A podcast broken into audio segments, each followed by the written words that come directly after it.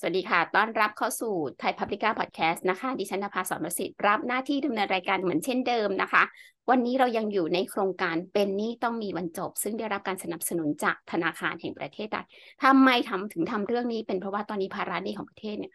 เรียกได้ว่าเยอะมาก ๆ นะคะ มากกว่า 80%ของ GDP ถ้ายังแก้ปัญหาเหล่านี้ได้ ก็คือว่าเวลาคนเราเป็นหนี้เนี่ย สมมติว่าเรามีเงินสักร้อยหนึ่งแปดสิบเปอร์เซ็นของเราเป็นหนี้แล้วเนี่ย มันจะทำให้เรากลุ้มใจแล้วไม่สามารถที่จะเดินต่อไปได้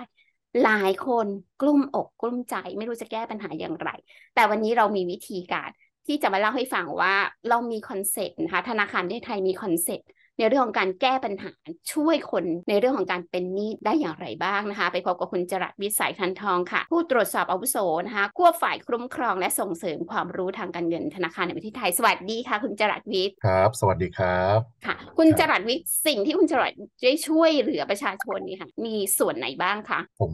ขอเริ่มต้นอย่างนี้แล้วกันครับ คือเมื่อตั้งแต่โควิดนะครับ ทางธนาคารแห่งประเทศไทยหรือแบงก์ชาติเนี่ยนะฮะก็ได้เข้ามาดูแลเรื่องเรื่องหนี้เพราะเราเห็นว่าเรื่องหนี้เนี่ยค่อนข้างสำคัญ แล้วก็ผู้คนเดือดร้อนกันค่อนข้างมากนะครับ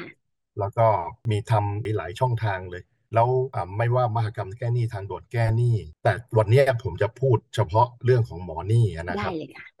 หมอหนี้เพราะว่าเพราะว่าปัจจุบันตัวผมเองก็ได้เป็นเป็นหมอหนี้แล้วก็ให้คำปรึกษาลูกหนี้อาจจะมีประสบการณ์มาเล่าให้ฟังนะครับ ก็คือว่าตอนนี้ต้องมาจูนความเข้าใจกันก่อนว่า พอแบงค์ชาติเปิดช่องทางมาให้ความช่วยเหลือเนี่ยไม่ใช่ว่าแปลว่าทุกกรณีจะสามารถช่วยได้เนาะอันนี้อาจจะเป็นการบริหารความคาดหวังด้วย ผมยกตัวอย่าง เช่นสมมุติลูกหนี้มีปัญหาหนี้แล้วก็ขี่เข้ามาที่แบงค์ชาตินะครับโดยมากจะเป็นการคาดหวังผิดนะครับ คาดหวัง 2 เรื่องหนึ่งให้แบงค์ชาติไปดำเนินการให้อ่ากับ2อ่ายืมตังแบงค์ชาติไปปิดหนี้ อ่าไอเนี้ยคือไม่ถูกต้องคือบางทีผมเข้าใจว่ามันก็มีเรื่องหลอกลวงเข้ามาด้วยตรงเนี้ยว่าแบบมันมีนะครับผมเคยเห็นว่าเอาโลโก้แบงค์ชาติมาเลย แล้วก็บอกว่าเนี่ยรับปิดหนี้หรืออะไรพวกเนี้ยเลยทำให้ลูกหนี้ส่วนใหญ่เนี่ยเข้าใจผิดว่าลูกว่าถ้าสมัครมาที่แบงค์ชาติแล้วเนี่ยแบงค์ชาติก็จะเอาตังค์ไปปิดหนี้ให้เหมือนกับสมมติเขามีหนี้สิบที่สมมติที่ละแสนสิบที่อ่าหนึ่งล้านใช่ไหมฮะจะมายืมตังค์แบงค์ชาติหนึ่งล้าน แล้วก็มาปิดหนี้กับอ่าเจ้าหนี้เขาแล้วก็มาผ่อนกับแบงค์ชาติ ความคิดส่วนใหญ่เนี่ยจะไปเป็นแนวนั้น แต่ว่าพวกมิจฉาชีพเนี่ยก็จะมาประมาณว่าให้ add ลง add ไลน์แล้วก็จะให้กู้แต่ต้องจ่ายเงินไปก่อนเท่านู้นเท่านี้อันนั้นก็เป็นเรื่องหลอกลวงไป โดยเวลาที่ผมสื่อสารกับ ลูกเนี่ยครับผมจะบอกว่าคุณต้องการอะไรนะฮะถ้าเขาบอกว่าอ๋ออ่าเนี่ยต้องการจะกู้เงินแบงค์ชาติไปบิดหนี้ผมบอกคุณได้ข่าวมาแบบนี้นะ หลอกลวงแบงค์ชาติไม่มีการปล่อยเงินให้ประชาชนแบงค์ชาติไม่มีการปล่อยเงินให้ประชาชน อันนี้คือเป็นมิติด้านหลอกลวง อันนี้ก็อาจจะฝากทางสื่อด้วยว่าแบงค์ชาติไม่มีการปล่อยเงินให้ประชาชนนะครับ ถ้าแล้วก็หลอกลวงหมด แล้วต่อให้เวลาเราไป อันนี้ถ้าเกิดไม่เกี่ยวกับแบงค์ชาตินะครับ ก็คือว่าเวลาเรากู้เงินมันต้องได้เงิน มันไม่มีการกู้เงินแล้วเสียเงิน โดยมากที่เขาหลอกลวงกันเนี่ยกลายเป็นว่ากู้เงิน 5,000 แต่โอนเงินมาก่อนพันหนึ่งอะไรแบบเนี้ยอ่าพอโอนเงินมาก่อนพันหนึ่งอ่าไม่ผ่านอีกเอาต้องโอนมาอีกพันหนึ่งถึงจะได้ 5,000 ลูกหนี้ก็ไปหามาโอน อันนี้หลอกลวงทั้งนั้นประเด็นที่ 2 ก็คือ เวลาลูกหนี้อ่ากรอกกรอกข้อมูลเข้ามาเนี่ยก็คิดว่า ต้องได้ตามที่ลูกหนี้ต้องการอ่าเช่นเดิมต้องมีหนี้ต้องจ่ายรายเดือนอยู่หนึ่งหมื่นบาท ลูกหนี้ไหวที่สามพันบาทอ่าลูกหนี้ก็ขี่เข้ามาที่แบงค์ชาติว่าเอาไหวสามพันบาท แต่ทีเนี้ยแบงค์ชาติเนี่ยทำหน้าที่เป็นเป็นตัวกลางเนาะก็ส่งเรื่องมาให้เจ้าหนี้ คนที่บอกว่าจะจ่ายสามพันบาทได้ไม่ได้เนี่ยก็คือ เจ้าหนี้แต่ทีเนี้ยในบทบาทที่ผมเป็นหมอหนี้ผมก็ต้องมานั่งอธิบายว่าเดิมคุณจ่ายหนึ่งหมื่นบาท แล้วคุณจะจ่ายสามพันบาทเนี่ยมันเป็นไปได้ไหมผมยกตัวอย่างสมมุติว่าหนึ่งหมื่นบาทเนี่ยประกอบด้วยดอกเบี้ยห้าพันบาทนะครับเงินต้นห้าพันบาท แล้วลูกหนี้จะจ่ายสามพันบาทสามพันบาทนี่มันแปลว่าอะไร แปลว่ายังไม่ cover ดอกเบี้ยเลยถูกไหมครับ แล้วอย่างเงี้ยแบงก์จะยอมไหมถ้าแบงก์ยอมก็แปลว่าลูกหนี้จ่ายสามพันบาท แต่ทุกเดือนเนี่ยลูกหนี้จะมีหนี้เพิ่มไปเดือนละสองพันสองพันสองพันสองพันในช่วงโควิด แบงก์ก็ยอมให้ลูกหนี้จ่ายดอกเบี้ยน้อยกว่าที่ควรจะเป็น แต่ภาระเนี่ยมันจะเป็นอย่างเงี้ย ผมก็ต้องอธิบายลูกหนี้ว่า เอ้ย อย่างน้อยๆคุณต้องจ่ายห้าพันนะ ต่อให้แบงก์ยอมให้คุณจ่ายสามพันได้อะแต่คุณก็ต้องจ่ายห้าพันถ้าคุณจ่ายห้าพันไม่ได้กลายเป็นหนี้เพิ่มขึ้นเรื่อยๆ แต่ถ้าเขาไม่ไหวจริง ๆ ผมก็จะแนะนำว่าควรจะจ่ายให้เอาช่วงเวลานี้ให้มาให้มันสั้นที่สุดอะคือไม่ใช่ว่าจากสามพันปีหนึ่งสองปีสามปี คุณอาจจะช็อตแค่สามเดือนอะคุณทำอย่างนี้ได้นะแต่แต่นานกว่านี้คุณต้องต้องหาทางปรับพฤติกรรม หรือว่าหารายได้เพิ่มอะไรทำนองนั้นด้วยนะครับฮะไม่งั้นมันจะเป็น นี่ไม่ไม่รู้จบ นี่ไม่รู้จบเลยนะฮะ คือคือต้นไม่ลดไม่พอเพิ่มอีก เพราะว่าดอกเบี้ยที่เราจ่ายไม่หมดนะครับฮะแสดงว่าลูกหนี้ส่วนใหญ่ที่เข้ามาปรึกษาคุณจรัสวิทย์เนี่ยส่วนใหญ่เป็นบัตรเครดิตอย่างนั้นปะคะบัตรกดเงินสดอย่างนั้นปะคะหรือมีทั่วทั่วครับอ่าจริง ๆอะมีทุกหนี้ทุกสถานะนะฮะแต่แต่โดยโดยมากเนี่ย ส่วนใหญ่แล้วเนี่ยอ่า ผมว่าเกินเก้าสิบเปอร์เซ็นเป็นลูกหนี้บัตรเครดิตอ่าพวกพวกพวกเขาเขาเรียกว่าสินเชื่อไม่มีหลักประกัน บัตรเครดิต บัตรกดเงินสดอ่าสินเชื่อส่วนบุคคลนะฮะแต่เนี่ยเก้าสิบกว่าเปอร์เซ็นต์เลย แล้วแปดเก้าสิบเปอร์เซ็นต์ของของอะผมให้เกินเจ็ดสิบเปอร์เซ็นต์แล้วกัน เกินเจ็ดสิบเปอร์เซ็นต์ของหนี้บัตรเครดิตอ่าหนี้บัตรกดเงินสดหนี้สินเชื่อส่วนบุคคลเนี่ย จะเป็นหนี้ดี จะเป็นลูกหนี้ที่ดี หมายถึงว่ายังไม่ได้ค้างชำระยังไม่เสีย แต่ว่าเขารู้ตัวว่าโอเคไม่ไหวแล้ว แล้วเขาไม่อยากจะไม่อยากค้างชำระ แล้วก็มีประวัติในในเครดิตบูโรก็เลยเข้ามาปรึกษาเราก่อนว่าอ่าจะทำยังไงได้บ้าง อย่างเงี้ยนะฮะในช่วงที่ผ่านมา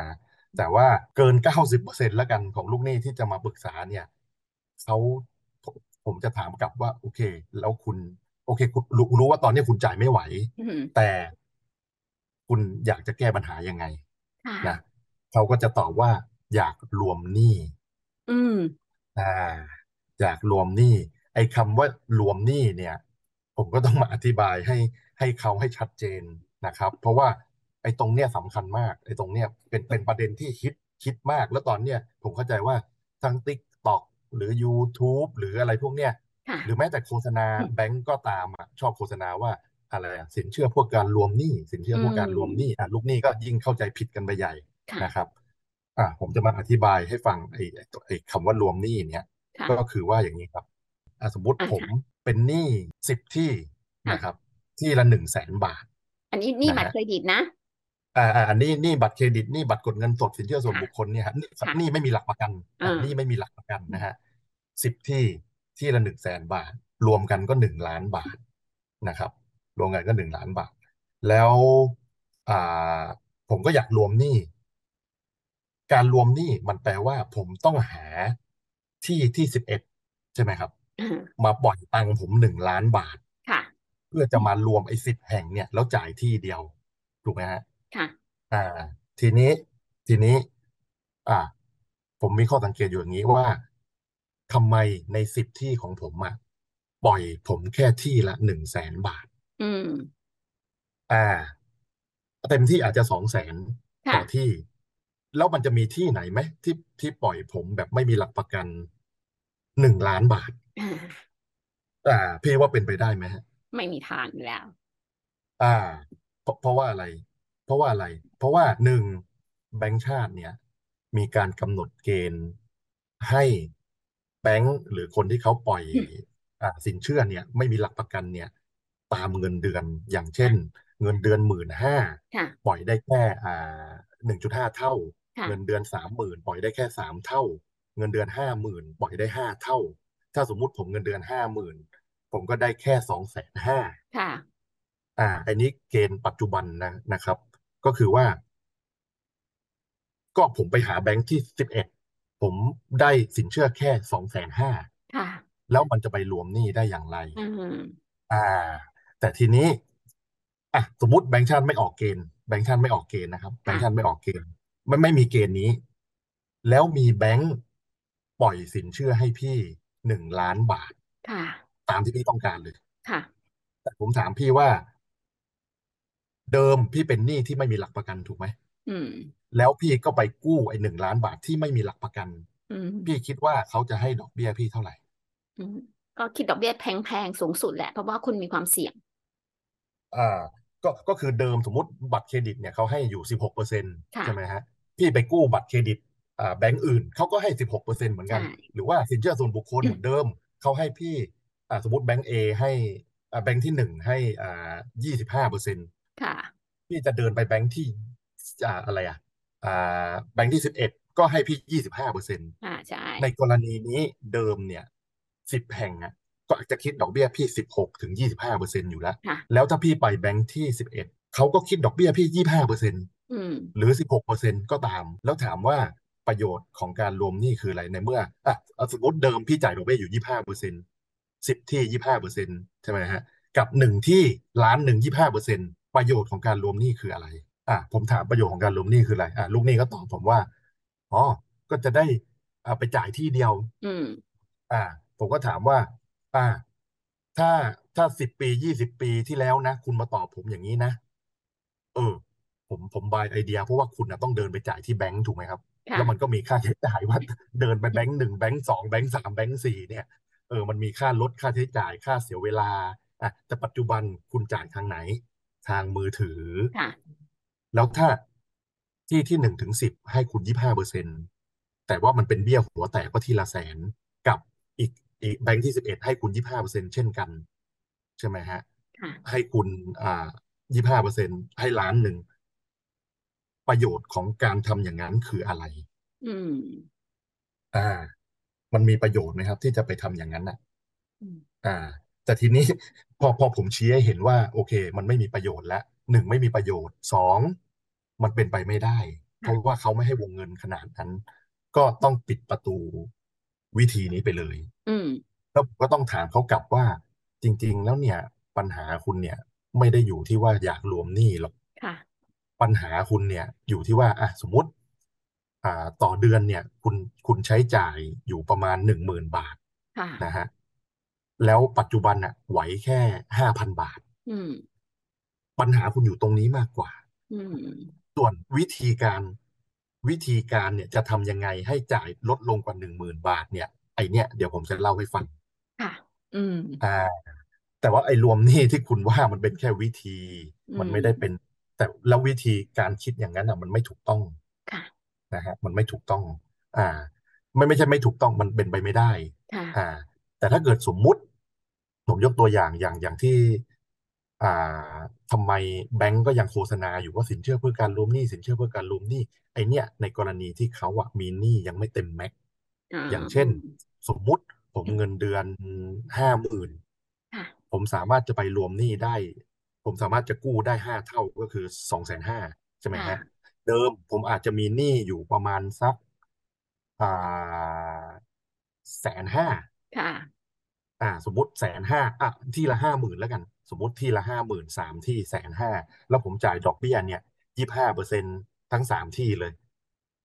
อ่า อย่างบางแบงก์เนี่ยเขาก็มีโปรโมชั่นว่าโอเค มารวมหนี้ที่เขานะเขาจะให้ยี่สิบเปอร์เซ็นอ่า หรือต่ำกว่ายี่ห้าใช่ไหมฮะอ่ในกรณีเนี่ย ถ้าเกิดสมมติผม ผมก็ไปกู้มาอ่าวงเงินผมมีได้สองแสนห้าใช่ไหมแต่ผมกู้มาจริง ๆอะแสนห้า แล้วได้ดอกเบี้ยยี่สิบเปอร์เซ็นมันก็ถูกกว่าถูกกว่าอ่าอะไรอะยี่ห้าเปอร์เซ็นอันเนี้ยสมควรทำเพราะฉะนั้นไอ้คำตอบการรวมนี่ก็คือ ถ้าคุณสามารถหาแหล่งเงินที่ดอกเบี้ยถูกกว่าได้ แล้วไปรวมได้ไอ้เนี้ยผมไม่ขัดคุณอืมอ่าทำได้ แต่โดยมากลูกหนี้เนี่ย จะเต็มแม็กอย่างที่ผมบอกไงค่ะเออ คุณสมมุติผมผมกู้ได้สองแสนห้าเดิมกู้ได้สองแสนห้าอยู่แล้วใช่ไหมผมก็สองแสนห้าทุกที่แล้วอะพี่ อ่าสองแสนห้าทุกที่แล้ว แล้วทีนี้ผมจะไปหากู้สมมติสองแสนห้าสิบที่ก็สองล้านห้าสองล้านห้าผมก็ต้องไปหาที่ที่ปล่อยผมสองล้านห้าเพื่อจะรวมไปสิบแห่งเนี่ยซึ่งมันเป็นไปไม่ได้ไงค่ะโอ้ไอเนี่ยคือคือคือประเด็นที่คนเข้าใจผิดกันอันดับหนึ่งอันดับหนึ่งเลยนะ อ่า แล้วประเด็นที่เข้าใจผิดอันดับสองอันดับสองแล้วกันนะ อันดับสองก็คืออ่าเวลาโทรมาหาแบงค์ชาติเนี่ย ก็จะชอบบอกว่า ผมก็บอกว่า โอเค เวลาคุณมีปัญหาเนี่ย คุณก็ต้องไปคุยกับเจ้าหนี้ อ่าใช่ อ่า คุณต้องไปคุยกับเจ้าหนี้ แต่ว่าทีเนี้ยผมเข้าใจลูกหนี้นะ ในฐานะลูกหนี้ก็ อะอย่างอย่างตัวอย่างผมยกตัวอย่างเดิมเลย ก็คือว่าเดิมผมจ่ายอยู่หนึ่งหมื่นบาท ลูกหนี้บอกว่าจ่ายไม่ได้แล้วไอ้หนึ่งหมื่นบาทเนี่ย อยากจะจ่ายสักสามพันห้าพันค่ะ อ่า อ่าเนี่ยหรือว่าจ่ายยังไงก็ได้ให้ให้น้อยที่สุดอย่างเงี้ยครับอ่าลูกหนี้ก็จะมาแนวนี้นะฮะแต่ว่าทีเนี้ยเวลาเวลาไอ้นี่คือเวลาเขาไปคุยกับแบงก์แบงก์ก็จะตอบว่าได้หรือไม่ได้ค่ะแต่ว่าจะไม่อธิบายว่าทำไมนะฮะมแต่ถ้าเกิดสมมุติเขามาปรึกษาทางหมอนี่ก่อนเนี่ยหรือปรึกษาทางแบงก์ชาติก่อนเนี่ย เราก็จะอธิบายบริบทว่า โอเค บริบทคุณเป็นแบบนี้ แบงก์น่าจะให้ได้ที่ประมาณเท่านี้ อืมค่ะ แต่ถ้าเกิดคุณต่อรองเพิ่มขึ้นอาจจะได้เพิ่มขึ้นอะไรแบบเนี้ยอะคือเราจะอธิบายด้วยหลักการและเหตุผล แล้วเขาก็ใช้หลักการและเหตุผลเราเนี่ยไปคุยกับแบงก์อีกทีหนึ่งอืมอ่า แต่ว่าประเด็นส่วนใหญ่เนี่ย ที่ลูกหนี้เข้ามาเนี่ย ก็จะบอกว่าคุยกับแบงก์แล้ว แต่แบงก์อะบอกไม่ช่วยไม่มีนโยบายอือ่ามแต่ทีเนี้ยผมก็ต้องถามว่าที่คุณคุยกับแบงก์อะ คุณคุยกับใคร คนที่เขาโทรมาทวงหนี้คุณหรือเปล่า ค่ะ อ่าเขาอ๋อใช่ใช่ใช่ใช่ใช่เพราะว่าโดยมากอะเวลาเขาค้างชำระอ่าครับ มันจะมีบริษัทอ่ารับทวงหนี้ เจ้าหนี้ก็จะโทรอะเจ้าเจ้าหนี้ก็จะโทรโทรเข้ามาแล้วก็ค่ะบอกว่า โอเค คุณค้างชำระอ่านี่นี่นี่เมื่อไหร่คุณจะจ่าย อ่า อ่า ลูกหนี้ก็บอกว่าเออจ่ายไม่ได้ อ่า มีวิธีอื่น อ่า อะไรอะ มีแบบทำยังไงได้บ้างอะไรอย่างเงี้ยค่ะ เขาก็บอกไม่มีนโยบาย อืม อ่าแล้วแบงก์ก็เอ้ยลูกหนี้ก็คิดว่าแบงก์อะไม่ได้ช่วยเหลือ อืม อ่า เพราะฉะนั้น อ่า ไอเขาเขาเขาเขาเขาเขาเรียกว่าอะไรฮะเขาเรียกว่า อ่า ไออะไรอะที่ผมพบเจอบ่อยๆ อย่างที่สองเนี่ยก็คือว่าลูกหนี้ชอบเข้าใจผิดอ๋อว่า ค่ะ อ่าแบงค์ไม่ช่วย แต่จริง ๆ อะ คือเขาคุยผิดผิดคน อืมอะแต่อันเนี่ยก็ไม่ได้โทษลูกหนี้นะครับไอ้เนี่ยเป็นประเด็นที่เราต้องให้ความรู้ลูกหนี้ว่า คนทวงหนี้เนี่ย มีหน้าที่ทวงหนี้อย่างเดียว ไม่ได้ค่ะมีหน้าที่ อ่าประเขาเรียกว่าอะไรนอมหนี้ปรับโครงสร้างหนี้หรือประใช่นอมหนี้ค่ะอ่า เพราะฉะนั้นการที่จะคุยกับแบงก์ก็คือ คุณต้องง่ายที่สุดเลยครับ หลังบัตรเบอร์อะไรอืมโทรอ๋อเข้าไปเลย call center ค่ะอ่า แล้วแล้วแล้วที่ผมเจอมีมีลูกหนี้แบบนี้ครับ ประมาณว่าโทรหา call center ไม่ติด หรือหรือว่า รอสายนาน ก็อ่าใช่ขี้เกียจก็ก็ขี้เกียจก็ก็ขี้เกียจโทรนะฮะแต่ทีเนี้ยจริง ๆอะมันเป็นผลประโยชน์ของลูกหนี้เนาะค่ะคุณคุณคุณต้องอดทนอะ คือบางทีโทรโทรไปแล้วก็แบงก์ก็บอกว่า อะเดี๋ยวจะติดต่อกลับอืมแล้วก็ไม่ได้ติดต่อกลับ แต่จริง ๆอะผลประโยชน์ของลูกหนี้ก็คือ ก็ต้องตามแบงก์อะว่า เอ้ย ที่เราคุยไปที่เราขอไป ว่ายังไงบ้าง อะต้องติดตามต้องติดตามไอเนี้ยค่ะส่วนใหญ่ลูกหนี้ ลูกหนี้บางทีพอบอกความต้องการแบงก์ไปเสร็จปุ๊บก็คิดว่าได้แล้วอ๋ออ่าผมยกตัวอย่างสมมุติเมื่อกี้ตัวอย่างว่า อ่าเดิม ลูกหนี้อ่าอะไรอะจ่ายอยู่หนึ่งหมื่นบาทค่ะนะฮะแล้วลูกหนี้อยากจะขอจ่ายห้าพันบาท ก็โทรบอกแบงก์ว่าเออไม่ไหวอยากจะขอจ่ายห้าพันบาทแบงก์ก็บอกโอเคเดี๋ยวรอพิจารณาก่อนค่ะอะแต่ว่าทีนี้อ่าสมมุติวันนี้วันที่ยี่ยี่สิบเอ็ดใช่ไหมค่ะครับ แล้วทีเนี้ยวันที่สามสิบ ตามสัญญาเนี่ยก็ต้องจ่ายหนึ่งหมื่นบาทแล้วอ่าสัญญาเดิมอยู่ อ่าสัญญาเดิมอยู่ แต่ว่าแบงก์อะก็ยังไม่ได้ตอบกลับ แต่ลูกหนี้ก็เข้าใจว่าแบงก์โอเคแล้วอือ่าลูกหนี้มก็จ่ายไปห้าพันอืก็ยังมผิดสัญญาเหมือนเดิมก็กลายเป็นค้างชำระอือ่า ส่วนมส่วนใหญ่เนี่ยจะจะเป็นอย่างนี้ แต่ว่าทีเนี้ยผมอยากให้ไอ้เนี่ยมันเป็นผลประโยชน์ของลูกหนี้เนาะลูกหนี้ก็ต้องค่ะติดตามติดตามเข้ามา หมายถึงว่าติดตามแบงก์นะครับ ว่า เอ้ย ไอถ้ามันเวลามันผ่านไปนานเจ็ดวัน สิบสี่วันอะไรแบบเนี้ยก็ต้องรีบติดตามันโทรมเลยว่า ใช่ครับใช่ครับ เพราะว่ามันเป็นผลประโยชน์ของลูกหนี้ แล้วก็ต้องต้องอดทนนิดนึง ต้องอดทนค่ะนิดนึงเนาะผมผมผมเข้าใจลูกหนี้ ผมผมก็เป็นลูกหนี้เหมือนกันอ่าอืมเวลาผมโทรหาแบงค์เนี่ยอ่าถ้าแบงค์ไม่ติดต่อกลับ ผมก็โทรจิกอยู่อย่างนั้นแหละเออบอกว่าเอ้ยผมโทรหาตั้งหลายครั้งแล้วนะเออทำไมเรื่องมันไม่คืบหน้าอะไรคุณ แล้วถ้าเกิดสมมุติไม่ได้การช่วยเหลือหรือ หมายถึงว่าแบงค์บ่ายเบี่ยง หมายความว่า ไม่ดำเนินการให้สักทีหรือไม่ให้เหตุผลเราเนี่ย เราก็สามารถจะแจ้งเข้ามาที่แบงก์ชาติได้อืนะครับบอกว่ามอะเราก็แจ้งข้อเท็จจริงเข้ามา แต่ค่ะว่าไม่ใช่ว่าเราไม่ทำอะไรเลย แล้วก็แจ้งแบงก์ชาติว่าอ่าแบงก์ไม่ได้ช่วยเหลืออะไรแบบเนี้ยอ่า ก็คือว่าเราก็ต้องดูว่าเราคุยกับกับกับคนทวงหนี้หรือว่าคุยกับแบงก์ด้วยนะครับอันเนี้ยเป็นนี่เป็นประเด็นที่สองนะคค่ะรับ อ่า แล้วเรายังมีประเด็นที่สามอีกค่ะประเด็นที่สามประเด็นที่สามก็คือว่า เอาเคสเดิมเลยครับ เนี่ย ลูกหนี้ขอจ่ายอ่าลูกเดิมลูกลูกหนี้จ่ายหนึ่งหมื่นบาทนะครับค่ะแล้วก็ขอจ่ายสักอ่าห้าพันบาทค่ะแล้วสมมุติสมมุติว่าแบงค์ไม่ยอมนะครับ แบงค์ไม่ยอม ลูกหนี้ก็จ่ายไม่ได้อ่าสมมุติอ่า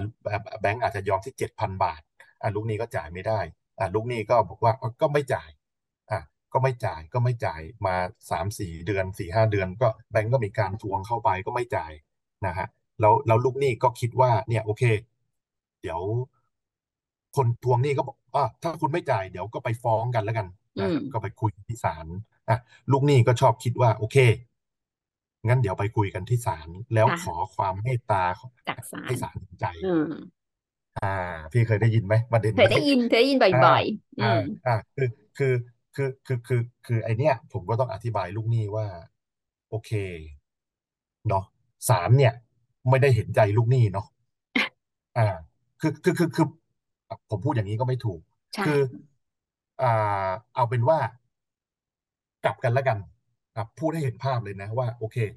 ผมติดตังพี่อยู่หนึ่งหมื่นบาทนะครับ ติดตังพี่อยู่หนึ่งหมื่นบาท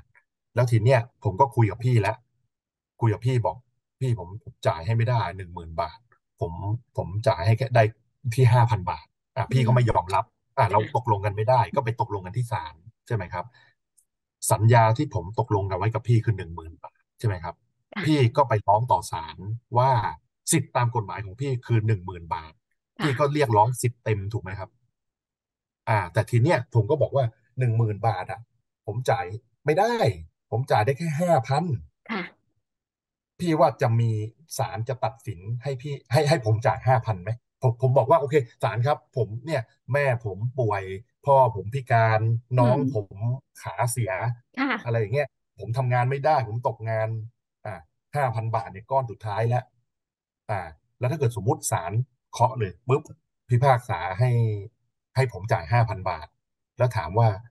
แล้วแล้วพี่อะแล้วเจ้าหนี้อะพี่พี่ยอมไหมเออ พี่ยอมไหมเพราะฉะนั้นคนที่ยอมไม่ใช่ศาล คนที่ยอมคือเจ้าหนี้เพราะว่าสิทธิ์ของเจ้าหนี้เนี่ยมันคือหนึ่งหมื่นบาทอ่า แล้วทีนี้ถามว่าเจ้าหนี้ยอมเรียกลดทอนสิทธิ์ของตัวเองลงมาไหมนะครับ ก็อยู่ที่เจ้าหนี้ แต่ว่าศาลเนี่ยก็จะไม่พิพากษาให้เกินกว่านั้น แต่ว่าถ้าเกิดสมมติสิทธิ์ของพี่หนึ่งหมื่นบาท แล้วพี่มามามาบอกผมว่า ผมติดหนี้พี่อยู่สองหมื่นบาท เนี่ยศาลก็จะเขกหัวพี่แล้วบอกเอ้ย สัญญามันอยู่หนึ่งหมื่นบาท เออใช่แต่ว่าจะถามว่าจะให้ต่ำกว่าห้าพันไหม ไม่ได้อยู่ที่ศาลแต่อยู่ที่เจ้าหนี้อ๋อเข้าใจละนี่ย้อนกลับไปที่เคสแรกเลยนะคะ เรื่องแรกคือการรวมหนี้อะจริง ๆ แล้วเราต้องบอกเขายังไงคะก็ผมเนี่ยจะอธิบายเลยว่า เนี่ยหลักการรวมหนี้มันเป็นอย่างนี้นะครับ ที่ที่ผมอธิบายไปเนี่ย อ่า หลักการรวมหนี้มันเป็นอย่างนี้ อ่าโดยมากลูกหนี้ร้อยทั้งร้อยอยากเข้าใจตามที่ผมอธิบายอ่าว่าว่าถ้ามันมีช่อง ถามว่าถ้ามันมีช่องใช่ไหมมันมีช่องอย่างเช่นว่า ผมเงินเดือนห้าหมื่นสมมติผมเงินเดือนห้าหมื่นผมก็กู้ได้สองแสนห้าแต่ถ้าผมเป็นหนี้สามที่ที่ละห้าหมื่นเนี่ยมันก็แค่แสนห้าไอ้นี่ผมสามารถจะกู้แล้วก็มารวมกันได้แต่ในกรณีที่ผมเงินเดือนห้าหมื่นแล้วผมกู้มาแล้วแต่ละที่เนี่ยสองสองแสนห้าสองแสนห้าสิบที่อย่างเงี้ย รวมหนี้มันเป็นไปไม่ได้ คุณลืมไปเลยนะไอ้เรื่องรวมหนี้เนี่ยคุณคุณไม่ต้องคิดเลยว่ามันเป็นไปไม่ได้ คือถ้าเกิดมันเป็นไปได้ ผมก็จะจะแนะนำคุณ การที่เป็นไปได้ก็คืออย่างที่ผมบอกว่า พี่ต้องถ้าได้ดอกเบี้ยที่เดิมเนี่ย มันถูกกว่าเอ้ยดอกเบี้ยที่โทษทีดอกเบี้ยที่ใหม่ถูกกว่าที่เดิม ผมผมสนับสนุนอืมเข้าใจละอืมอ่าแต่โดยมากเนี่ย มันจะเท่ากันไงพี่ เพราะมันเป็นหนี้ประเภทเดียวกัน เป็นหนี้ไม่มีหลักประกันเหมือนกันเนาะส่วนกรณีที่สองเนี่ย มาที่ธนาคารประเทศไทยแล้วกู้เงินเนี่ยเป็นไปไม่ได้เลยเนาะเราไม่มีธนาคารประเทศไทยไม่มีหน้าที่ปล่อยเงินกู้ให้กับประชาชนอยู่แล้ว อันนี้ไม่ต้องไปคาดหวังไม่ต้องไปคาดเดาอ่าไม่ต้องไปคาดหวังอ่าแล้วก็แล้วก็ตรงนี้อีกนิดนึงก็คือว่าอย่างที่ผมบอกว่า ต่อให้ต่อให้คุณเห็นโฆษณาเงินกู้อะ แล้วคุณจะไปกู้เขาอะ แล้วเขาบอกว่าโอเค จะกู้เงินเท่านี้ คุณต้องจ่ายตังค์มาก่อนอันที่หลอกลวงหมด คือจำไว้เลยนะฮะ กู้เงินไม่มีเสียเงิน กู้เงินต้องได้เงิน ได้เงินก่อนแล้วเป็นหนี้เอาใช่ใช่ใช่ไอ้ที่กู้เงินแล้วเสียเงินเนี่ยหลอกลวงทั้งนั้น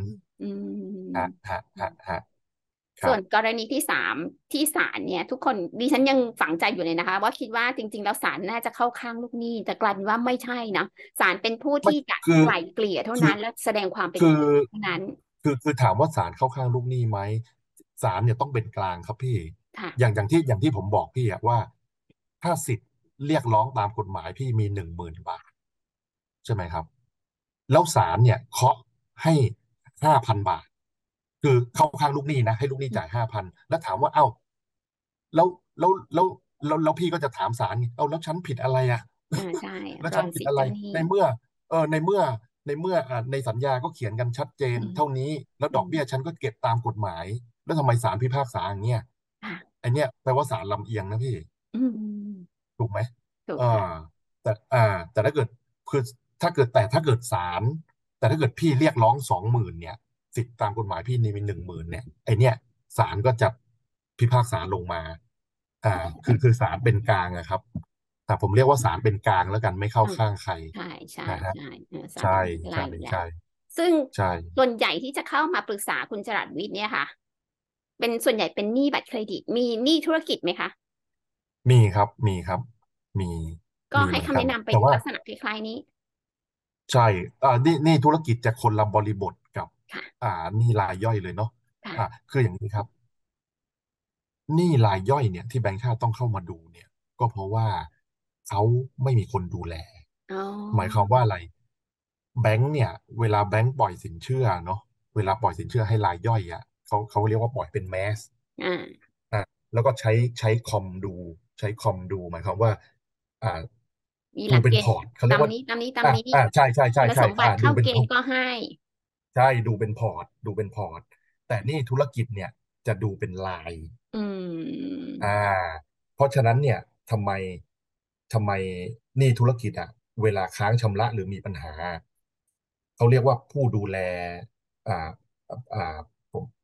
ภาษาอังกฤษเขาเรียกว่า relationship manager เนาะจะมีอ่าอ่าตัวย่อคือ RM อ่า RM เนี่ยก็จะเข้ามาดู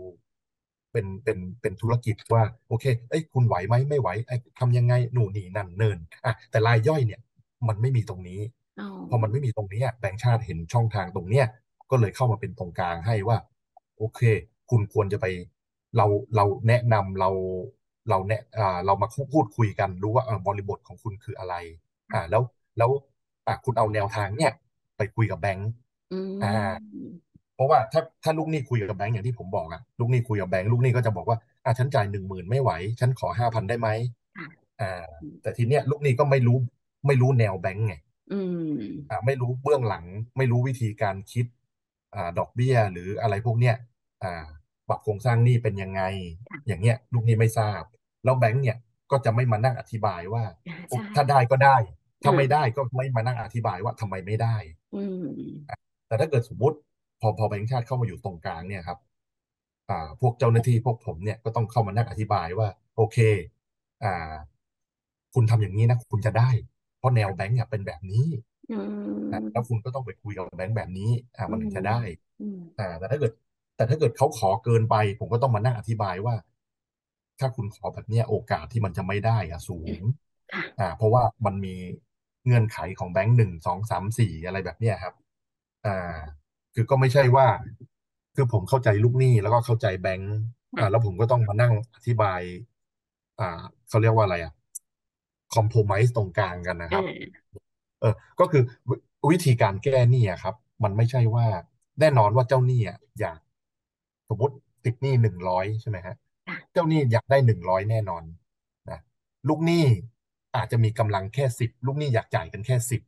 แล้วพี่คิดว่าสิบกับร้อยเนี่ย มันมาคุยกันเนี่ย มันจะเจอกันไหมใช่แล้วทีเนี้ยหน้าที่ของผมก็คือว่า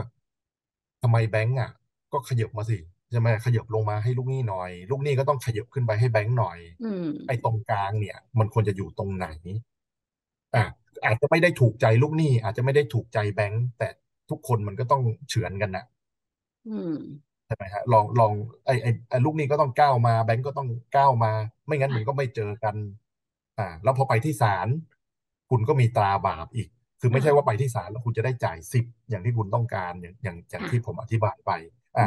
แล้วถ้าคุณมีบ้านมีมีรถมีอ่าอะไรอะมีเงินเดือนใช่ไหมเขาก็ไปตามยึด ตามอายัดได้อีก มันก็เป็นปัญหาอีก อืม ซึ่งส่วนใหญ่เวลามาเคสที่มาหาคุณจรัสวิทย์เนี่ย ประสบความสำเร็จเยอะไหมคะเออคือตอนหายใจเลย คือคือคือคือเราอาจจะไม่ได้ไป track ตรงนี้นะครับอ๋อค่ะ อ่าเราคือคือหน้าที่ผมคือ คืออย่างนี้ครับพี่สมมติพี่พี่มาปรึกษาผมเนี่ย ผมก็จะบอกความรู้ที่ผมมีให้พี่ใช่ไหมพี่จะนำไปปฏิบัติหรือไม่ปฏิบัติมันก็เรื่องของพี่ถูกไหมฮะผมผมไม่ได้ไปบีบคอให้พี่ว่าต้องทำตามแบบนี้อ่า แล้วแล้วแล้วคือคือพี่เอาแนวคิดเอาคำปรึกษาผมไป ไปคุยกับแบงค์อ่า แต่ถามว่ามันจะสำเร็จไหมคือผมว่า อ่า อยู่ที่ว่ามันจะวัดมันจะวัดกันตรงไหน ใช่ไหมแต่ผมว่ามันดีกว่าเดิมแน่นอนมันดีกว่าเดิมแน่นอน คือ คือภาระพี่เบาลงแน่นอน อาจจะไม่ได้เบาดั่งใจอย่างที่พี่คิด แต่ผมว่าเบาลง อ่า แต่ว่าอย่างอย่างอย่างหน้าที่อย่างหน้าที่ผมก็มีให้คำปรึกษาบอก บอกทุกอย่างเนาะที่ที่มันจะพอเป็นไปได้อ่า ครับ มีเคสไหนไหมคะที่เหนื่อยใจมาก เคสที่เหนื่อยใจ เคสที่ยากที่สุดของการแก้หนี้คือเคสที่ไม่มีเงินจ่ายอืม อืม พอไม่มีเงินจ่ายเนี่ย มันไม่รู้จะแก้ยังไงคือคือถ้าเกิดไม่มีเงินจ่ายชั่วคราวเนี่ยโอเคแต่ถ้าเกิดแบบสมมุติอ่าอะไรอะ ตอนนี้กำลังหางานใหม่อยู่ คิดว่าเดือนหน้าจะได้งานนะฮะอันนี้ยังโอเคแต่ถ้าเกิดแบบ ก็ไม่ไม่รู้ว่าจะจ่ายได้เมื่อไหร่ ใช่ไหม แล้วถ้าเกิดสมมติพี่เป็นเจ้าหนี้เวเวเวลาผมคุยกับลูกหนี้เนี่ย วิธีที่การที่ดีที่สุดนะครับ คือคือลูกหนี้วิธีลูกหนี้ก็เหมือนกันเวลาจะเจรจากับเจ้าหนี้ที่ดีที่สุดอะคุณต้องจินตนาการว่าถ้าคุณปล่อยเงินให้เพื่อนคุณอะอ่า สมมุติถ้า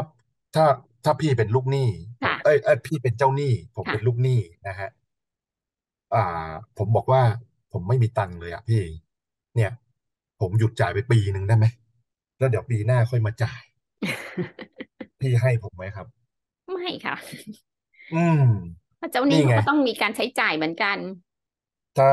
เนี่ย คือคือคือบริบทเดี๋ยวไม่ต้องไปคิดไกลตัวไม่ต้องคิดแบงค์คิดยังไงอะไรเลย คิดว่า เออ ถ้าคุณปล่อยเงินให้เพื่อนคุณนะแล้วเพื่อนคุณมาบอกแบบนี้คุณจะยอมหรือเปล่า อืม ใช่ใช่ใช่อืมเพราะว่าจริงๆแล้วเนี่ยก็คือเคสไม่มีตังแต่แต่ถ้าเกิดสมมุติอะเดิมจ่ายอยู่พันหนึ่งขอจ่ายเอ้ผมผมไม่มีอะพันหนึ่งจ่ายพี่ไม่ได้ ขอจ่ายห้าร้อยได้ไหมครับอะพี่พี่ก็ยังพอเห็นใจผมใช่ไหมใช่เออแบบช่วยช่วยหน่อยพี่ผมไม่ไหว เออเนาะเออ แต่ถ้าเกิดแบบขอจ่ายศูนย์บาทอย่างเงี้ยไม่รู้จะคุยกันต่อยังไง อย่างนี้ต้องไปจบกันที่ศาลแล้วค่ะ ถ้าไม่จ่ายเลยก็คือปล่อยให้เป็น NPL ไป เราก็ต้องไปดำเนินใช่แล้วแล้วทีนี้มันมันก็เป็นตาบาปอีกไงคือมันก็เป็นตาบาปกับลูกหนี้อีก แล้วก็คราวนี้เจ้าหนี้ก็จะมีสิทธิ์ตามกฎหมายจะไปยึดบ้านยึดเงินเดือนอะไรเขาได้ อันนี้ผมไม่แนะนำถ้าลูกหนี้ไม่ไหว รีบไปคุยกับเจ้าหนี้เลยครับจริงๆอะไอเนี้ยคือผมทำอยู่ตรงนี้มามาสักสักพักหนึ่งแล้วเนาะพี่ แล้วก็จริงๆอะพฤติกรรมของของคนจะชอบให้ประมาณว่า ถ้าถ้ายืมตังค์เอาเอาแบบระบบเพื่อนเลยว่าอะถ้าเพื่อนมายืมตังค์สมมติเพื่อนผมเดินเข้ามาเนี่ยโอ้ยแทบจะกราบค่ะค่ะนี่นั่นเนิ่นกราบ แต่เวลาแต่เวลาอะอะจะคืนเมื่อไหร่โอเค คืนสิ้นเดือน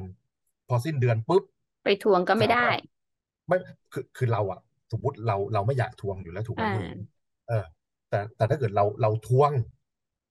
อะเขาก็อาจจะไม่มีบ้างอาจจะอะไรบ้าง ใช่ไหมแต่ว่าถามว่าเราอยากทวงไหมเราไม่ได้อยากทวงนะพี่ถูกไหมพี่อยากทวงไหมอะเวลาเพื่อนติดตังพี่อะหรือว่าพี่อยากจะบอกพี่อยากให้เพื่อนพี่อะ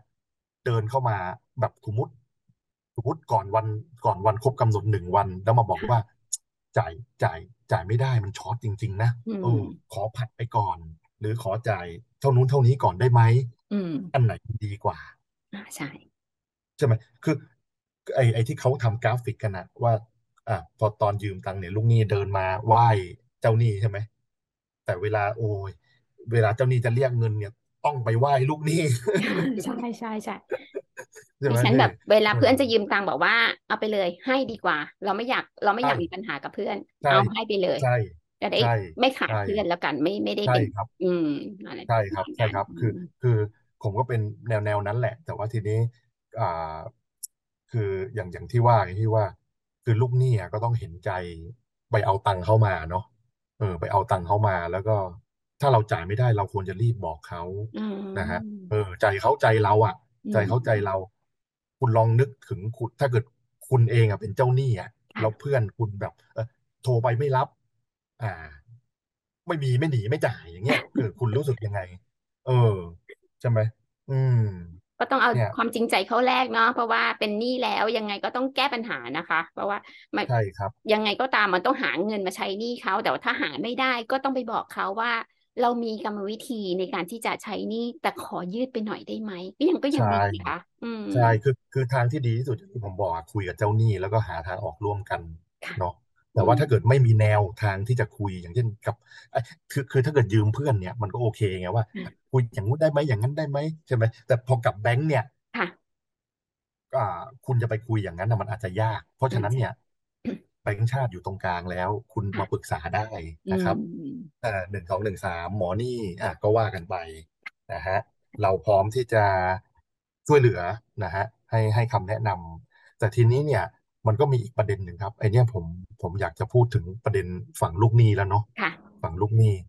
คือคือคือ อ่า พี่สังเกตไหมว่า ที่ที่ผมเกรินเมื่อกี้พี่ถามผมเองว่าเก้าสิบเปอร์เซ็นต์เนี่ย เป็นบัตรเครดิต เป็นสินเชื่อส่วนบุคคล เป็นค่ะบัตรกดเงินสด อ่า โดยมากเนี่ย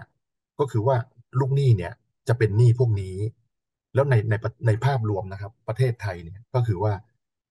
คนไทยเนี่ยเป็นหนี้เขาเรียกว่าอุปโภคบริโภคเนี่ยใช่ค่อนข้างเยอะอืมอ่า ต่างประเทศเนี่ย เป็นหนี้เนี่ย จะเป็นหนี้บ้านหนี้รถหนี้ที่มีหลักประกันหนี้ที่มีวัตถุประสงค์ชัดเจนนะค่ะเยอะ แต่บ้านเราอะกลับกัน ตรงเนี้ยมันสะท้อนอะไรค่ะมันสะท้อนว่า อ่าสมมติพี่ ไอ้เท่าเท่าที่ผมเจอเนาะแล้วก็พฤติกรรมที่ผมสังเกตอะก็คืออะพี่เอาบัตรเครดิตไปทำอะไรอะนะค่ะรูด ใช้จ่ายฟุ่มเฟือย ค่ะ ใช่ไหมอ่า เที่ยวต่างประเทศ อ่า ไม่รู้ว่าอ่ากินของหรูๆแพงๆเอออันเนี้ยมันเป็นไอเขาเรียกว่า อ่าแล้วก็พอทำพอทำพฤติกรรมอย่างเงี้ย ก็แค่โพสต์ลง อะไรอะ Facebook ไอจีใช่ใช่เออ Facebook ไอจีอะไอไอนี่คือ คือเนี่ยก็เลยทำให้เป็นหนี้ประเภทแบบเนี้ยเยอะนะครับ แล้วอีกประเภทหนึ่งอะอีกประเภทหนึ่งดีดีกว่าประเภทที่แล้วที่ผมเล่าเนาะว่าว่าค่ะกิกินกินเที่ยวไอ้นั้นกินเที่ยว อีกประเภทหนึ่งก็คือ เอาไปลงทุน อืม เอาไปลงทุน เอาไปลงทุน ไอเอาไปลงทุนเนี่ย ก็สมมุติ อ่ามันมันก็ตามคอนเซปต์แหละ ก็ใช่ไหมฮะสมมุติพี่มีอ่าหนึ่งงานใช่ไหมเราก็อยากจะเพิ่มอีกหนึ่งงานเพื่อจะหารายค่ะได้เพิ่มถูกไหมอ่า เราก็ต้องลงทุนค่ะใช่ไหมครับ ก็ตามคอนเซปต์ไอเนี้ยมันไม่ได้ผิดนะอืมแต่ทีเนี้ยถ้าเจอลูกหนี้กลุ่มเนี้ยผมผมอยากให้